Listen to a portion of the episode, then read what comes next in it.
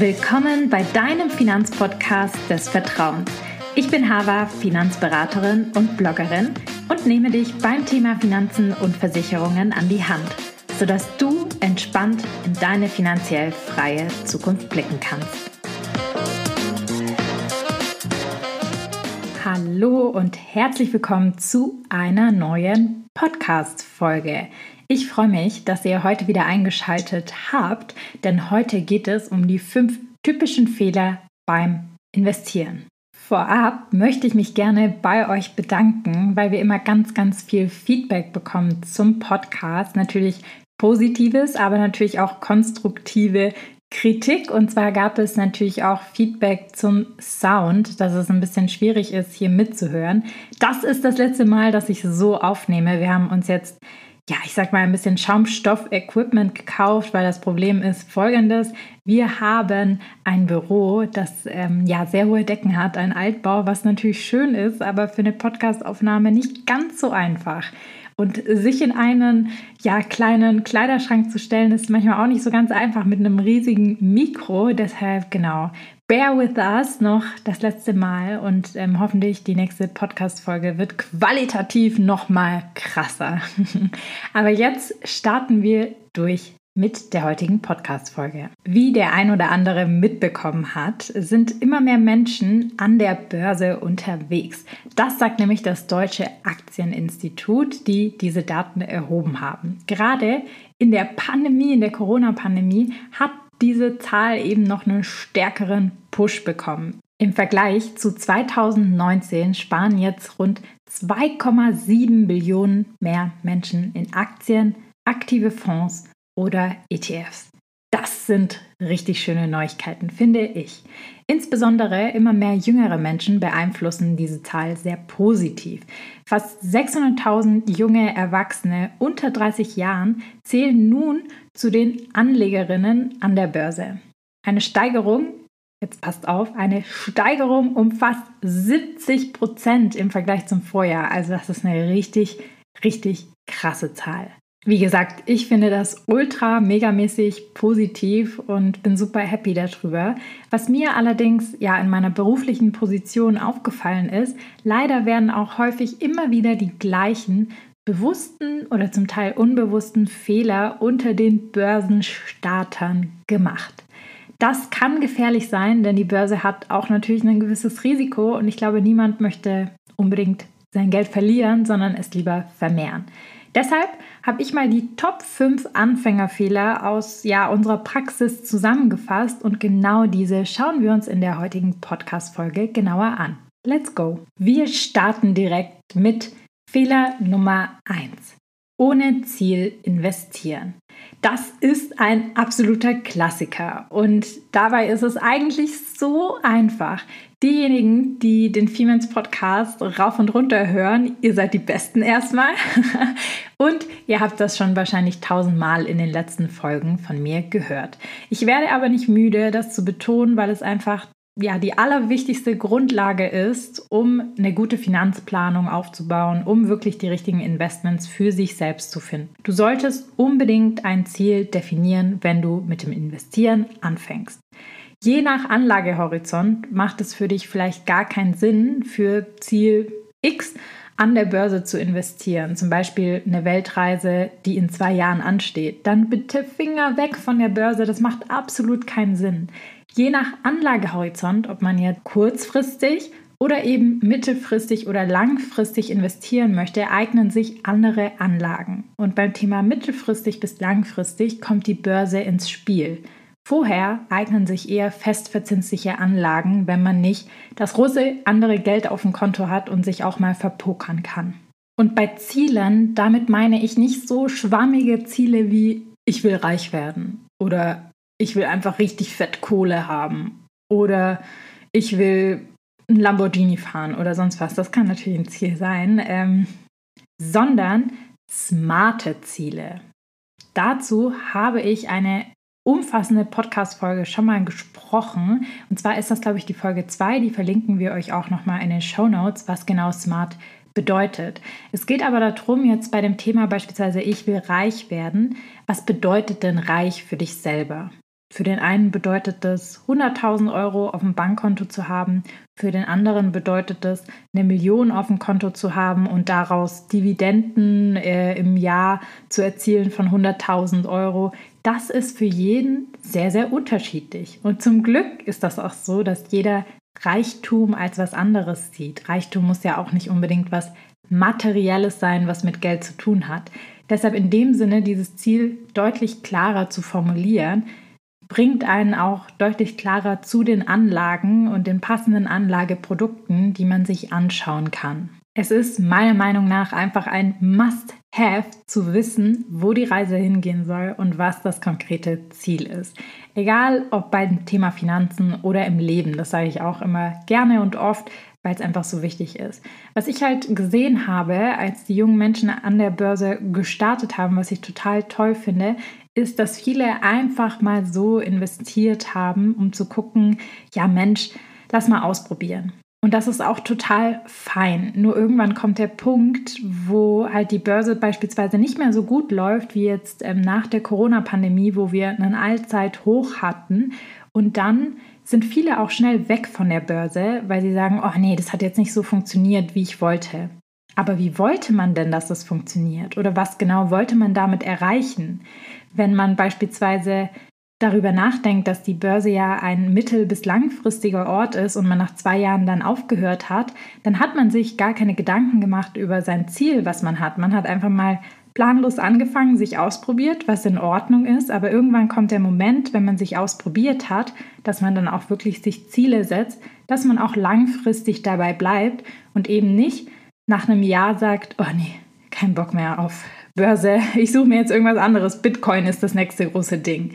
Ja, aber warum Bitcoin? Also da ist halt immer sozusagen die Frage, warum macht man das Ganze? Und wenn man kein Ziel hat, dann wird kein einziger Weg der richtige sein für einen selbst. Und ja, genauso können sich Ziele ändern, aber das ist gar kein Problem. Man kann sich adjustieren auf dem Weg. Es das heißt ja nicht, dass es alles in Stein gemeißelt ist. Es geht halt nur darum, eine richtige Fahrtrichtung zu bekommen.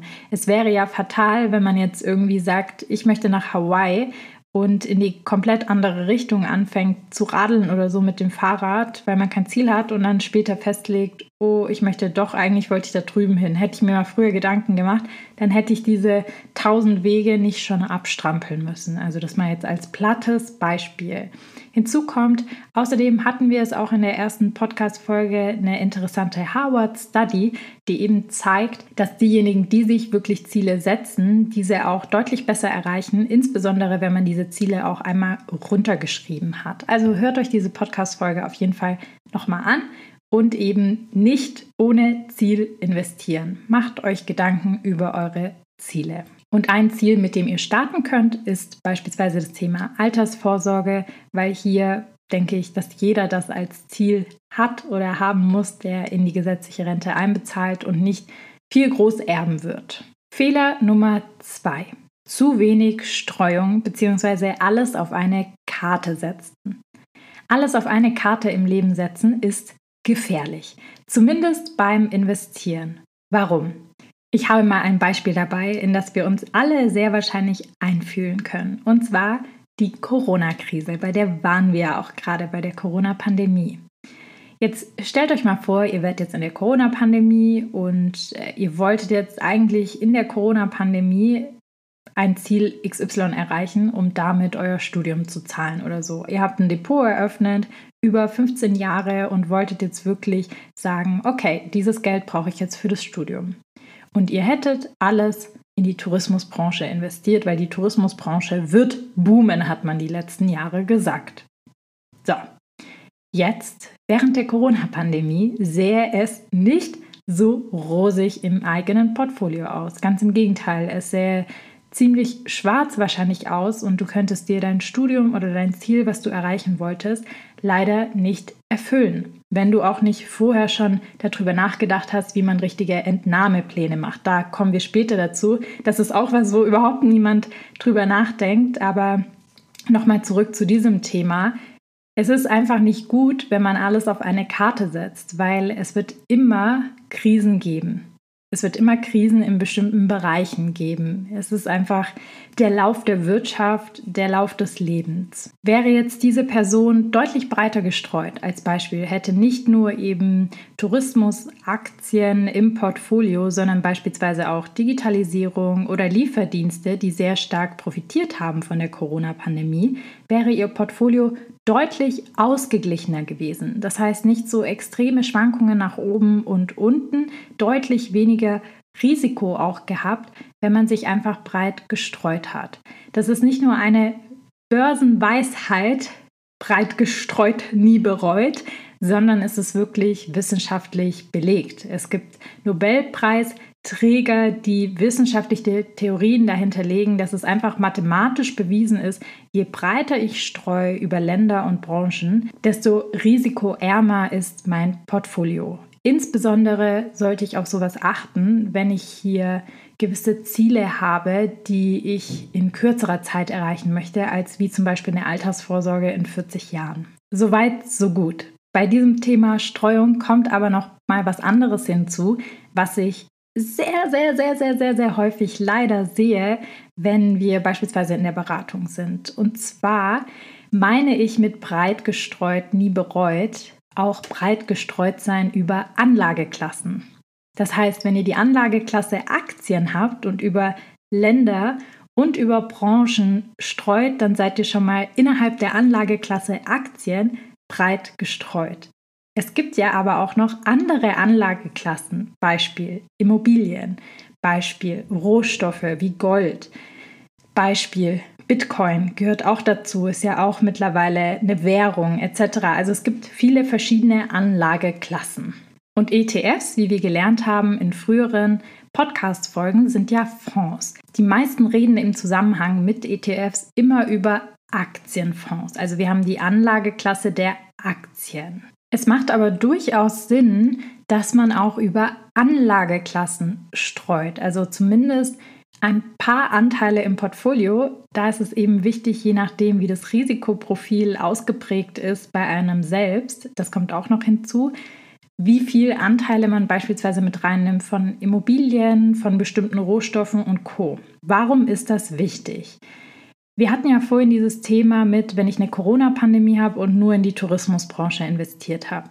Genauso kann es sein, dass es Aktien generell nicht so gut geht, also dass der Aktienmarkt nicht so gut läuft, was konjunkturell bedingt sein kann. Also Beispiel, wenn jetzt die Zinsen beispielsweise steigen, dann geht es dem Aktienmarkt nicht so gut.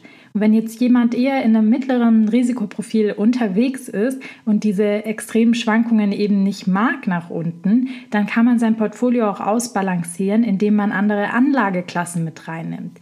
Wenn jetzt beispielsweise Aktien nicht so gut laufen, zeigen sich nämlich Wechselwirkungen zu anderen Assetklassen. Aktuell beispielsweise ist der Goldpreis sehr, sehr weit oben, weil der Aktienpreis gesunken ist. Und die beiden sind als Anlageklassen negativ korreliert. Das bedeutet, wenn das eine steigt, dann sinkt das andere und wenn das eine sinkt, dann steigt das andere. Das heißt, es kann durchaus Sinn machen, auch über Anlageklassen sein Portfolio ein bisschen breiter aufzustellen, sodass man halt nicht extreme Schwankungen und Risiken in seinem Portfolio hat. Auch hier gibt es, wie gesagt, wissenschaftliche Theorien, die bestimmte Verteilungen zeigen, die Sinn machen könnten, je nachdem, was für ein Risikoprofil man hat. Aber es ist einfach super, super wichtig, darüber nachzudenken, wie man sein Portfolio in die Breite auch aufstellt. Wie gesagt, das Risikoprofil spielt hier auch eine sehr, sehr große Rolle, wie viel man dann sozusagen von diesen Anteilen mit reinnimmt. Wenn jetzt beispielsweise das Ziel in unmittelbarer Nähe ist und man älter ist und nur einen Anlagehorizont von 10 oder 15 Jahren hat, dann würde ich das unbedingt empfehlen, dass man auch andere Anlageklassen mit reinnimmt. Wenn man jetzt aber beispielsweise sagt, okay, ich habe noch 40 Jahre Zeit, ich kann auch ins Risiko gehen, dann sind Aktien ja eine gute Option, aber auch hier würde ich dann gucken, dass ich über Länder und Branchen eben gut streue. Wie mache ich es selbst? Ich habe ja auch verschiedene Ziele, aber ich kann ja einfach mal aus dem Nähkästchen plaudern. Und zwar habe ich quasi in meinem Depot ETF-Anteile und hier habe ich aber auch Rohstoffanteile mit reingemischt. Es gibt auch sogenannte ETCs, Exchange Traded Commodities, wo ich beispielsweise Gold mit reingenommen habe. Immobilien habe ich in meinem Depot in meinem Aktienportfolio jetzt nicht drin. Warum? Weil ich physische Immobilien besitze. Ich habe mittlerweile ja drei Immobilien, die ich vermiete, die alle auch ähm, über die Region ein bisschen breiter gestreut sind. Sie sind zwar alle in Deutschland, aber das reicht mir jetzt erstmal persönlich aufgrund meines Risikoprofils als Streuung. Ich würde aber jedem empfehlen, sich hier so ein bisschen Gedanken zu machen, wie man sein Portfolio wirklich gut in die Breite aufstellt, dass man sein Risiko reduziert und auch entsprechend seines Risikoprofils investiert. Also Fehler Nummer zwei vermeiden, breit gestreut, nie bereut. Stichwort eigenes fundiertes Portfolio aufbauen. Du willst noch mehr zum Thema ETFs lernen und dein eigenes Depot umsetzen mit der perfekten Asset Allocation und ohne diese Fehler zu machen, über die wir heute sprechen, dann habe ich was für dich. Kommende Woche am Montag, den 12. September, startet wieder unser ETF Durchstarterkurs. Hier hast du die Möglichkeit, von mir persönlich alles rund ums Thema ETFs zu erfahren und auch für dich gemeinsam mit Expertinnen umzusetzen. Du lernst nicht nur, was genau ETFs sind, wie sie funktionieren, sondern eben auch, welche verschiedenen ETF-Arten es gibt und vor allem, wie du eben dein eigenes Portfolio aufbauen sollst. Das Ziel wirklich dieses Kurses ist, dass du rausgehst und für deine einzelnen Ziele dein Depot umgesetzt hast und deine Finanzen alle im Lot sind, sodass du dir gar keine Sorgen machen musst. Das Schönste für die ersten 15 Teilnehmenden gibt es ein individuelles Portfolio-Feedback von mir als Zusatz dazu. Es gibt aber auch so noch Live-Sessions. Wir haben für den Online-Kurs eine Warteliste, auf die du dich unbedingt setzen solltest, damit du auch zu den ersten 15 Teilnehmenden gehören kannst, weil die ersten 15 Teilnehmenden einen Pre-Launch haben. Also sprich, die bekommen früher Zugang zum Kurs. Deshalb unbedingt anmelden. Den Link packe ich in den Show Notes und hier nochmal ein Aufruf, denn das ist das letzte Mal in diesem Jahr, dass wir diesen Kurs anbieten. Es geht erst 2023 wieder weiter, also wirklich die perfekte Gelegenheit, dabei zu sein. Kommen wir auch schon zu Fehler Nummer 3 heiße Tipps kaufen, aka auf Empfehlungen investieren. Wer kennt es nicht? Kauf jetzt diese Aktie. Irgendwelche Magazine, Blogger, Influencer und Co. die sagen, das ist der neue heiße Scheiß, der Aktientipp der Woche, in den ihr investieren solltet. Leute, erstmal ist das einfach, wie ich immer so schön sage, krasse Investmentpornografie. Davon leben diese Menschen denn man braucht ja was, worüber man tagtäglich wirklich berichten kann. Sonst wäre es langweilig in den Medien. Und bei Finanzmarktberichterstattung ist es einfach so, dass man sonst nicht so viel zu berichten hat, wenn man nicht über einzelne Unternehmen und damit auch einzelne Aktien spricht. Was noch besser ist an dieser Stelle, wenn man auf Partys den neuen Aktientipp von Freund XY oder Freundin XY bekommt, der jetzt über Nacht Profi geworden ist und den Markt vorhersagen kann. Achtung, Ironie an dieser Stelle, aber ich sehe es total oft auf Partys, was äh, super lustig ist und mich sehr amüsiert. aber ich will an dieser Stelle beispielsweise nochmal an Wirecard und deren Skandal vor ungefähr zwei Jahren erinnern. Wirecard wurde als Geheimtipp-Aktie von sämtlichen Magazinen gehypt. Hätte man beispielsweise lieber dieses Geld in ETFs investiert, wo Wirecard vielleicht auch mit drin gewesen wäre, dann wäre der Verlust deutlich geringer ausgefallen, Stichwort Streuung, als wenn man das Geld alles auf eine einzelne Aktie unwissend gepackt hätte. Denn sind wir mal ehrlich, niemand kann vorhersagen, was genau in einem Unternehmen vorgeht und niemand kann auch sagen, was der neue heiße Aktientipp ist, weil es gibt Informationssymmetrien im Markt. Was bedeutet das? Nicht jeder Akteur im Markt hat wirklich alle Informationen, sodass man wirklich sagen kann, ja, das ist der neue heiße Aktientipp. Das ist schlichtweg unmöglich. Insbesondere für Privatanleger, die sonst gar keine Berührungspunkte haben mit den großen Unternehmen. Andere Dramen sind sicherlich auch die Tweets von Elon Musk, der ja gerne mal Aktienempfehlungen auf Twitter abgeht und dann jeder investiert in diese Aktien und dann diese Aktien schnell auch wieder auf der Talfahrt sind, so schnell wie sie hochgegangen sind. Ein Beispiel dafür ist Etsy. Und hier will ich auch nochmal an das große Telekom-Trauma erinnern. Vor 25 Jahren, als die Telekom-Aktie an die Börse ging, wurde die auch genau so gehypt ohne Ende und alle Deutschen gefühlt haben ihr Geld in die Telekom-Aktie investiert. Bis sie von einem zweistelligen Betrag in einen einstelligen Betrag gesunken ist und nie wieder gestiegen ist. Also, wir hatten es eben niemals alles auf eine einzige Sache setzen. Über Anlageklassen auch versuchen zu streuen, aber auch innerhalb einer Anlageklasse über Branchen und Länder streuen, sodass man in die Breite gut aufgestellt ist und vom Gesamtmarkt profitiert. Und wirklich nie, nie, nie, nie, nie, nie, nie, nie, niemals irgendwas blind nachkaufen, sondern wirklich selbst informieren, einlesen, einstufen, ob das das richtige Investment für einen selbst ist.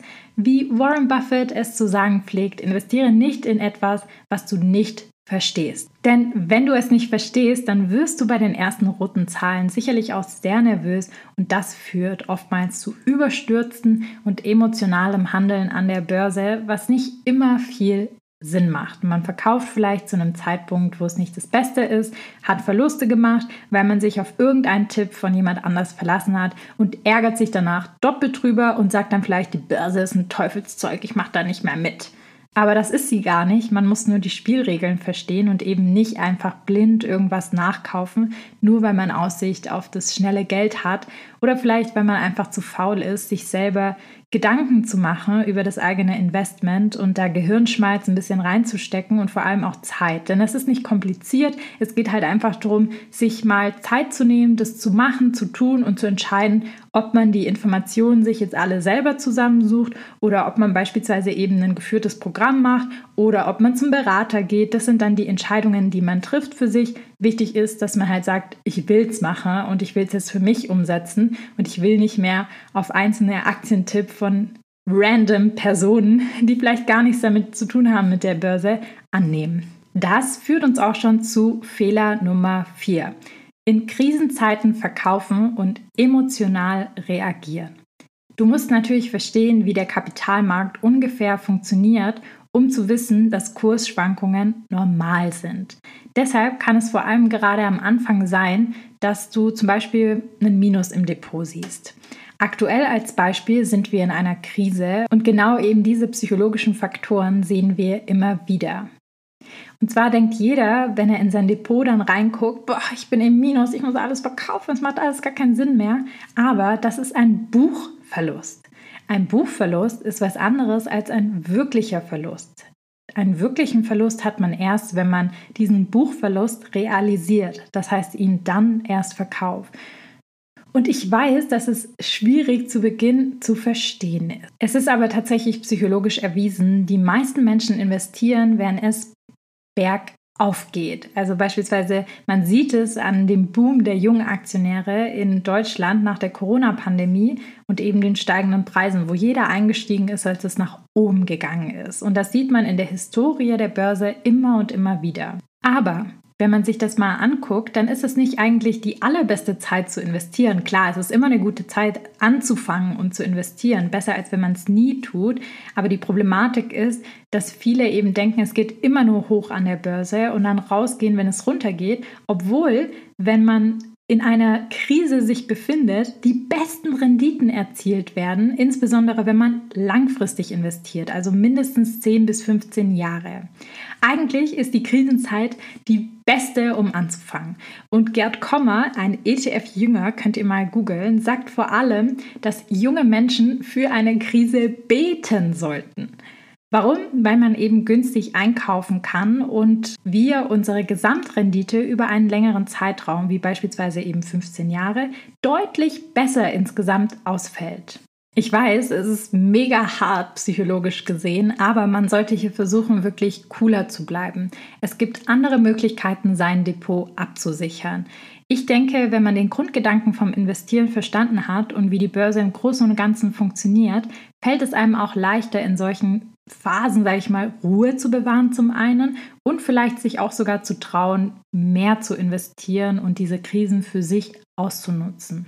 Aber hier sind wir halt wieder bei dem Punkt. Das kostet eben Arbeit und Zeit, sich mit der Börse auseinanderzusetzen, sich ein Grundlagenwissen anzueignen. Es ist halt quasi doing the hard work, sage ich immer. Und wir Menschen wollen eben einen Quick Fix. So sind wir gepolt. Und deshalb investieren wir oft einfach mal, nachdem uns jemand eben was erzählt hat, das hatten wir vorhin, oder nachdem man merkt, boah, es geht jetzt alles nach oben und ich kann auch nur gewinnen sozusagen und nicht weil wir uns selber darüber Gedanken gemacht haben und wissen, was wir genau tun. Also natürlich will ich hier jetzt nicht irgendwie das alle abstempeln oder so. Es ist halt ein Fehler, den wir häufiger einfach bei uns auch in der Beratung sehen, dass äh, während der Corona-Pandemie halt mal angefangen worden ist und man jetzt nicht so genau weiß und sehr verunsichert ist. Und häufig leider dann auch viele schneller weg vom Fenster sind, weil sie gar nicht verstanden haben, was sie hier tun. Und das möchte ich nicht. Ich möchte, dass ihr alle dabei bleibt. Deshalb versucht, diesen Fehler zu vermeiden.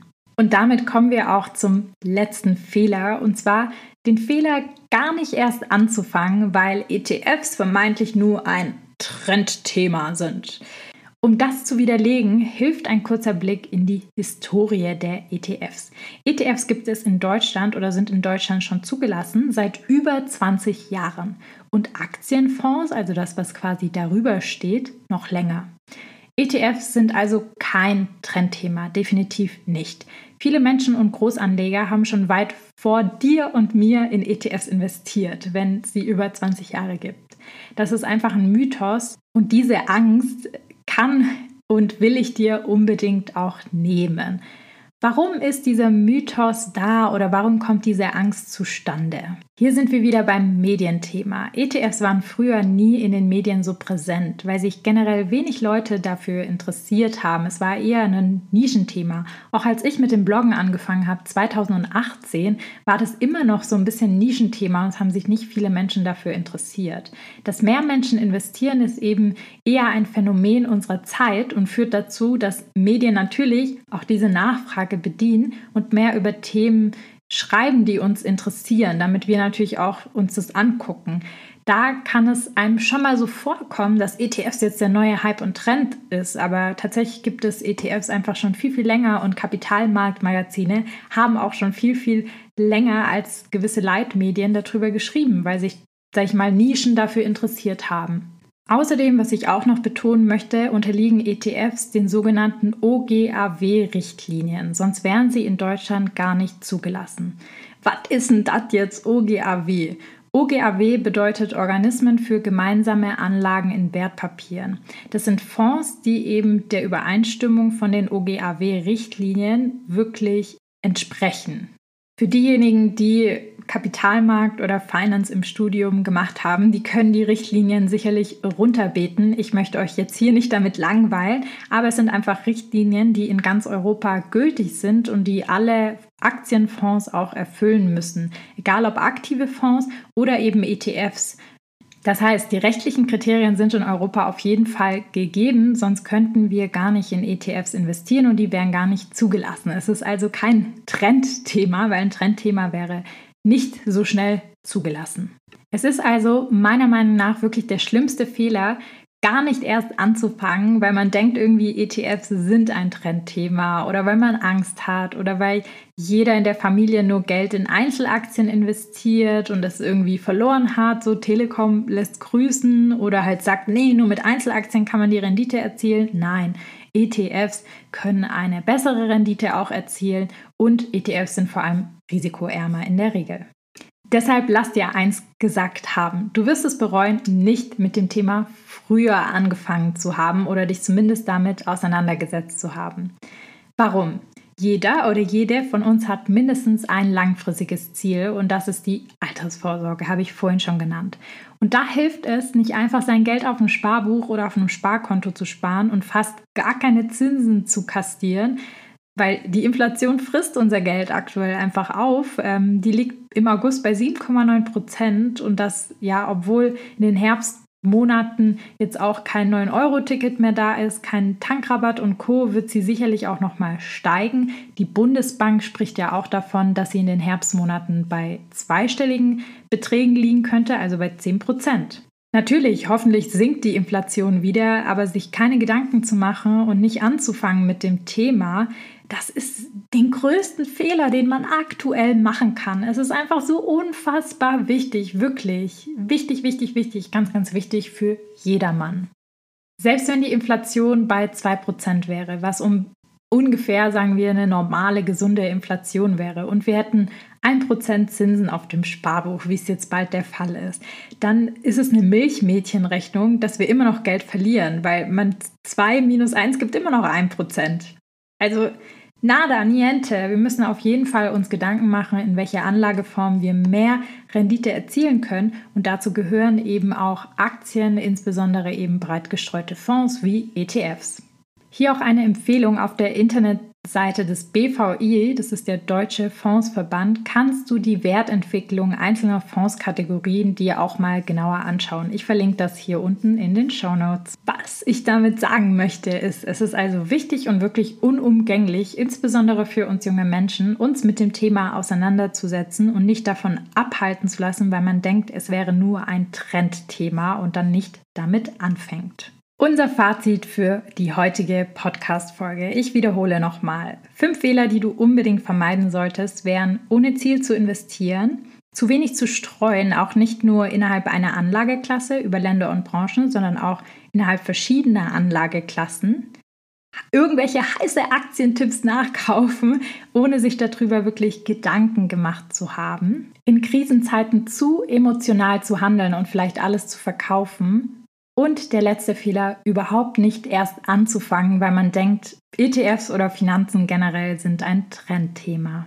In der Praxis sehen wir tatsächlich leider noch mehr Fehler, wie die falsche Einstellung von Depots, dass man den Freistellungsauftrag vergisst und Co. Aber das würde hier einfach den Rahmen sprengen und der Podcast wäre ultra mega lang. Deshalb bleibt es bei den fünf Tipps erstmal, bei den fünf Fehlern, die du eben nicht machen solltest. Und zum Schluss nochmal zwei Hinweise. Also wie gesagt, ähm, ich möchte nochmal auf den ETF-Durchstarterkurs hinweisen, denn das ist das letzte Mal in diesem Jahr, in dem das Programm stattfindet, dann erst wieder in 2023. Ich verlinke nochmal die Warteliste. Nächste Woche am Montag geht es schon los. So, und zu allerletzt nochmal der Hinweis, ihr habt immer die Möglichkeiten, Fragen zu stellen. Es sind auch viele Fragen schon eingegangen. Vielen Dank. Einfach eine WhatsApp-Sprachnachricht senden. Ich äh, verlinke euch natürlich das unten wieder. Es sind schon ganz, ganz tolle Themenvorschläge eingegangen, die wir in den nächsten Wochen auch umsetzen werden. Ich freue mich riesig drauf. Vielen Dank. Und ähm, wenn euch der Podcast gefällt, auch wenn die Tonqualität jetzt noch nicht so ganz perfekt ist, ja, man muss ja irgendwo mal starten. Wenn euch der Inhalt gefällt, wenn euch der Podcast gefällt, dann freuen wir uns total über eine Rezension auf Spotify oder eben auf Apple Podcast. Das hilft uns enorm in dem, was wir für euch tun. Vielen Dank und in diesem Sinne wünsche ich euch eine schöne Woche und wir hören uns in der nächsten Woche.